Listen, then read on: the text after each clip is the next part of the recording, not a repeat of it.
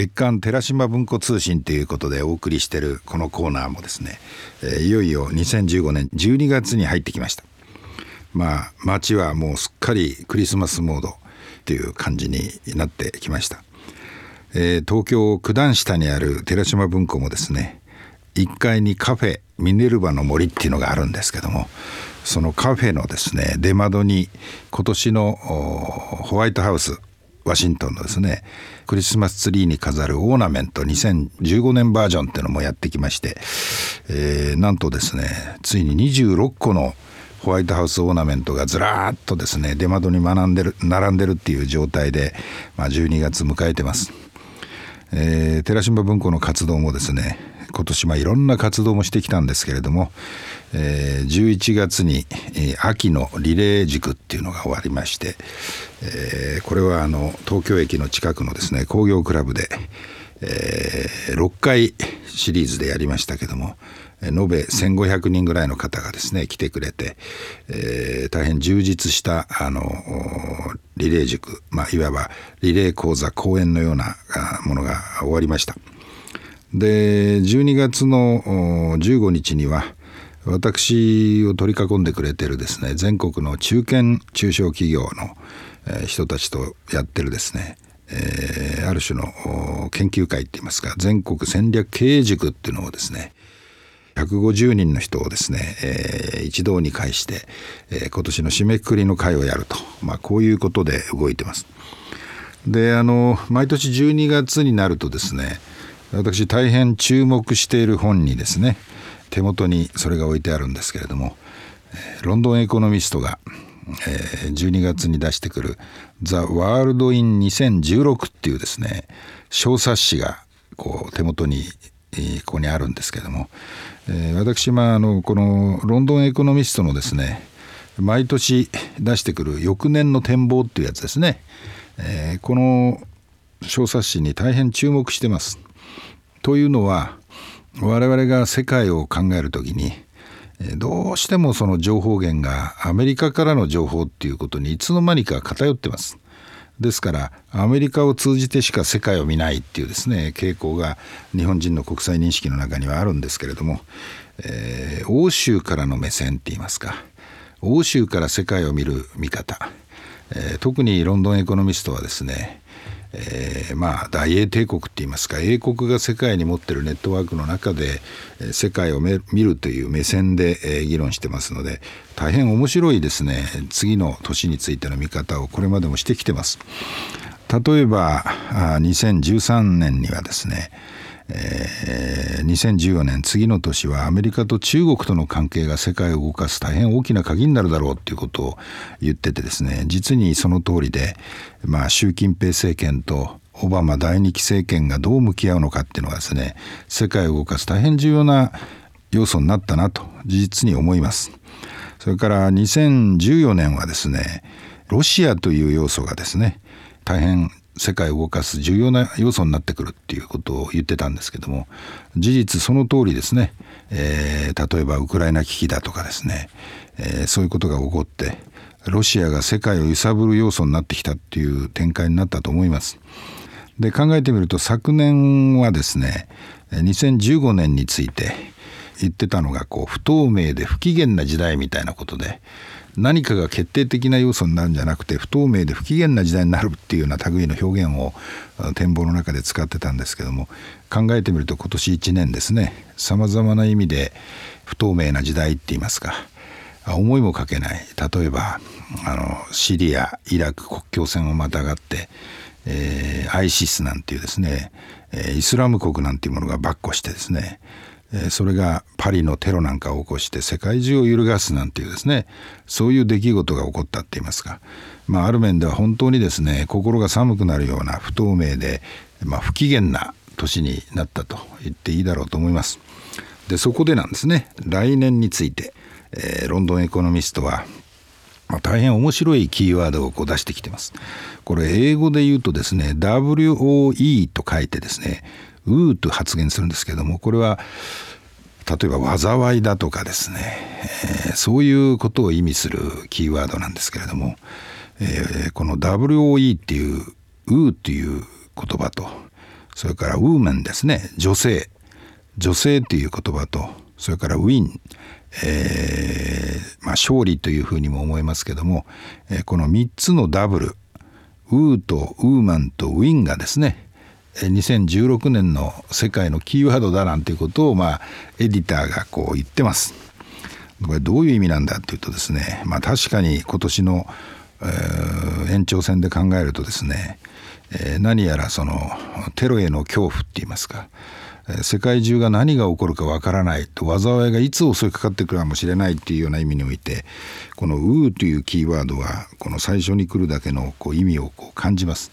ウーマンはですねこれあのロンドンエコノミストのこの小冊子の表紙にですねえメルケルだとか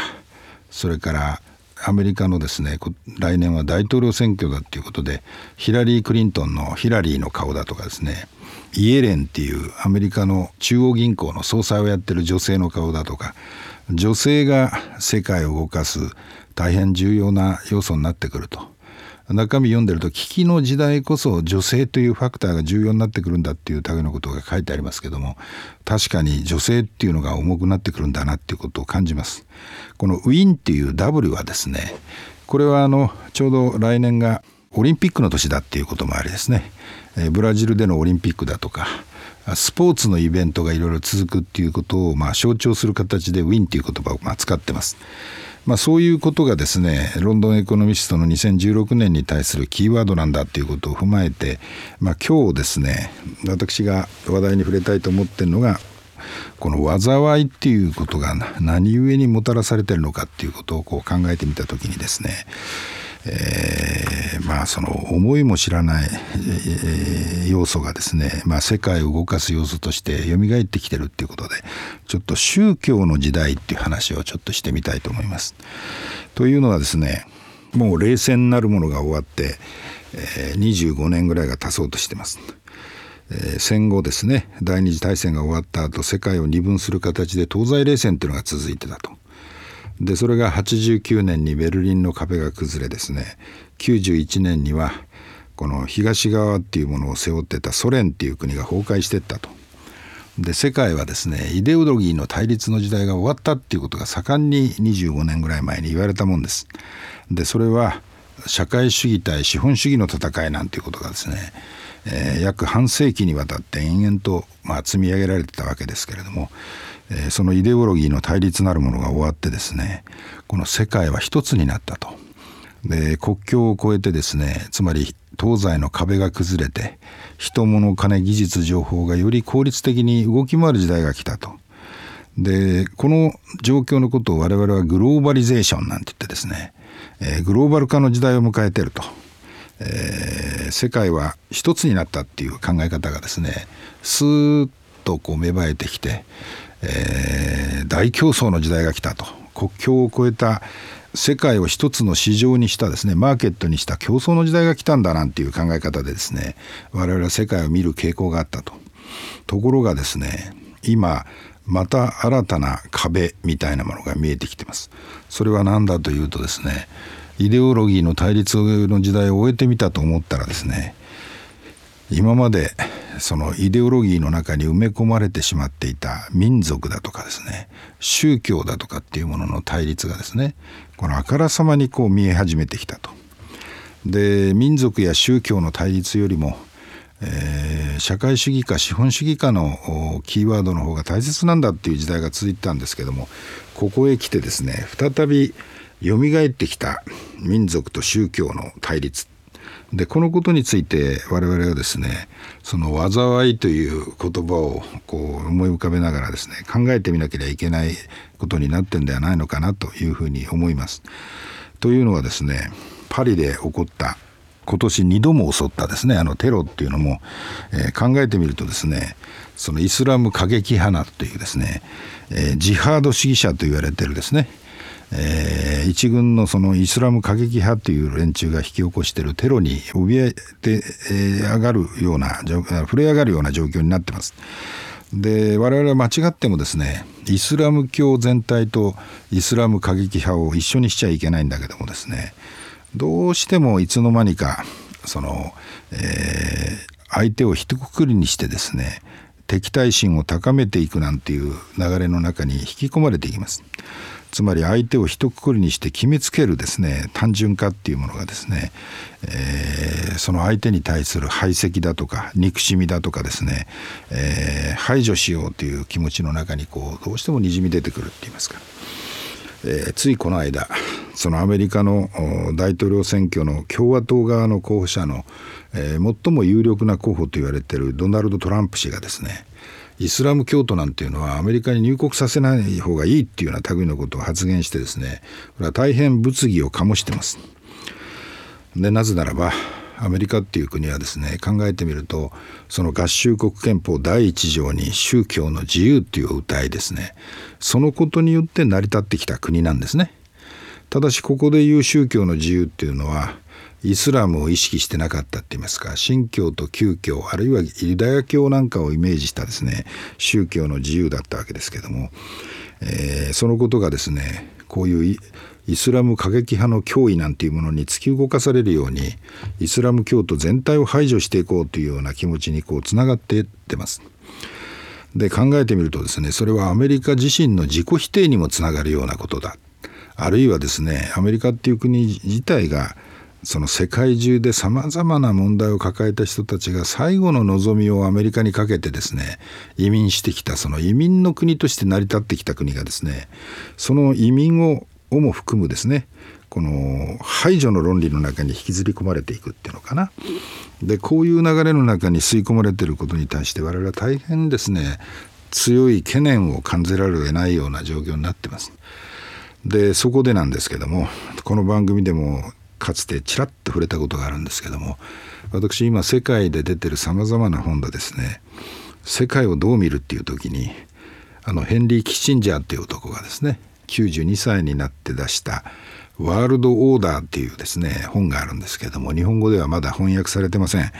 だけどこれは大変大切なことを言い始めてますっていうのはですねキッシンジャーは世界の国際政治の動向に戦後長く関わってきた男なんですけどもえー、彼の目線の中からですねひょっとしたら今世界は400年ぶりの構造転換期に直面してんじゃないのかと言い始めてます。で400年っていうのはどういうことかっていうとですね彼が注目してるのは1648年ウエストファーリア条約のことを持ち出してるんですね。このウエストファーリア条約っていうのはオランダが80年にわたるですねスペインとの独立戦争を戦ってその結んだ条約でもあるわけですけれども、えー、それはカソリックの国スペインに対するプロテスタントのオランダの独立戦争だったわけでという意味もあるんですけれども、えー、一言で言うとですねそれは近代の国際政治の枠組みが見え始めた条約だとこう評価されてるわけ。どういうことか。それはそれまで中世と言われた時代にですねローマ教皇の権威が根強く存在してて全ての秩序の原点のところに宗教っていうものが重くのしかかってたと。宗教からの政治の解放っていう意味があったんですねウエストファリア条約には。それがですねあの400年ぶりの新しい時代の転換の中で先ほどから言ってるようにですね新しい文脈で宗教なるものが国際政治を突き動かすですね新しい要素としてまた芽生えてきてしまったと。でそういうですね新たな時代の動きに対して彼はその400年ぶりの世界秩序の変更点に差し掛かってんじゃないのかと我々はそういう問題意識でですねもう一度今起こりつつあることの本質実は葬り去ったはずのですね宗教対立っていう要素がまた国際社会の大きなキーになりつつあるんではないのかと。で本当はですね宗教対立にしてはいけないんですね。文明の衝突っていう言葉がありますけども宗教対宗教の対立にしてはいけない。だけどどうしてもですねその宗教対立っていうところの枠組みの中に引きずり戻されなければいけないような力学が今見え始めてるのではないのかっていうことについて強い問題意識を持ってですね時代を見つめなければいけないところに来てるとこうまず思います。えー、今世界をそのイスラム対キリスト教の戦いにしてはいけないっていう思いが非常に強くあるわけですけども実は私こういう経験をしたことがあります。アメリカで10年間仕事をしてた1997年までですねでその頃日本でオウム真理教の事件が起こったと。で普通のアメリカ人っていうのはその程度の知識しかないのかなって失望した気持ちがあるんですけども、えー、オウム真理教もブッディズムの一種だよねと。ブッディズムって何かよく分かんないよねと。危険なものを感じるよねと。であなたたち日本人もみんなブッディストなわけっていうようなことで奇妙な会話にですね引きずり込まれた。で私は必死になってですねオウム真理教とブッディズム一般を一緒にしちゃいけませんよっていうことを語ったもんですけどもどうしてもですね我々は知らないことに関しては断片的な知識でもって決めつけてしまうっていうかですね。でイスラム教とキリスト教の世界を生きてる人たち実はですね中東一神教っていう根っこは一つです。実はユダヤ教もキリスト教もイスラム教もですね同じ神をいただく一つの根っこは一つの宗教なんですね。ところが一神教は妥協を見せないっていうかですねつまり多様性を持って他の宗教の人たちをも考えるっていう考え方がどうしてもねないその間違った邪教に踏み込んでるかわいそうな人たちだっていう思いでですねそれらの人たちをこう差別し区別しですね排除する側に回る傾向があります。で考えてみるとですね715年っていう年にイベリア半島全体をですねイスラムが攻め込んで抑えてたっていう時期があります。でその時初めてですねそれと向き合う欧州が自分たちはキリスト教共同体なんだとヨーロッパを意識したって言いますかでさらに今から100年前ですね第一次世界大戦が繰り広げられてそれが終わったっていう頃にオスマン帝国が解体されてその後ですね欧州の列強が、えー、バラバラに解体した後ですね自分たちの権益を自動的に国境線を線引きしたと。その線引きが今100年ぶりにバックファイアしてきてですね、えー、人工的に引かれた国境線なんかを越えて、えー、シリアイラクの国境線を越えて IS なる存在が跋扈してですね難民が100万人を超す形で生まれて欧州に逆流していくなんていうですね何ともつかない皮肉な状況になってるんだっていうことを思います。でそういう中でその暴力的なその宗教の過激主義っていうんですか？でそういうものに対してじゃあ我々はどうやって向き合っていったらいいのかっていう大変重要なところに差し掛かってます。で私はですねそういう宗教の過激主義に対して向き合えるポテンシャルを持ってるのはやはり宗教だろうと思います。でそれはその例えば世界にはですね宗教者平和協議会っていうのがあって今までもですね例えばキリスト教でいうとバチカンそれからですね新教側の大きな宗教的指導者さらにユダヤ教のいわゆる宗教的指導者イスラムのですねスンニシーアを超えたですね聖職者っていう人たちさらには仏教のダライ・ラマだとかですね日本の仏教界の指導者なんかが一堂に会して、宗教っていうものが世界に果たす役割みたいなことを今までもですね積み上げてきてます。で過激な暴力主義に走るですね宗教を隠れ蓑にした人たちに対して宗教の中心にいる人たちがですねそれは間違った考え方なんだっていうことをですね権威を持って語り続けるっていうことはこの問題の方向づけにとってはとても重要です。で同時にですね日本のように例えば一神教に凝り固まってあらゆる排除していこうっていうですね考え方ではなくて多様な宗教観を大事にするそういう存在はですね国際社会の中で大変重要な役割を果たさなきゃいけないところに来てると言ってもいいだろうと思います。で私はですね日本人として、えー、政治の論理の中であるいはあ軍事の論理の中でですね暴力の問題が解決するとは思えないと。でそういう中でその多様な宗教っていうものをベースにした日本の役割みたいなものが多分来年ですね大変重要になってくるし問われてくるだろうというふうに思ってます。月刊寺島文庫通信のホームページでは番組を音声でお聞きいただけるほか番組の内容や寺島実郎さんのインフォメーションをご覧いただけます。ホームページへは検索サイトから JFN で検索。番組一覧から月刊寺島文庫通信へとお進みください。この時間のお話は、財団法人日本総合研究所理事長で、社団法人寺島文庫代表の寺島実郎さんでした。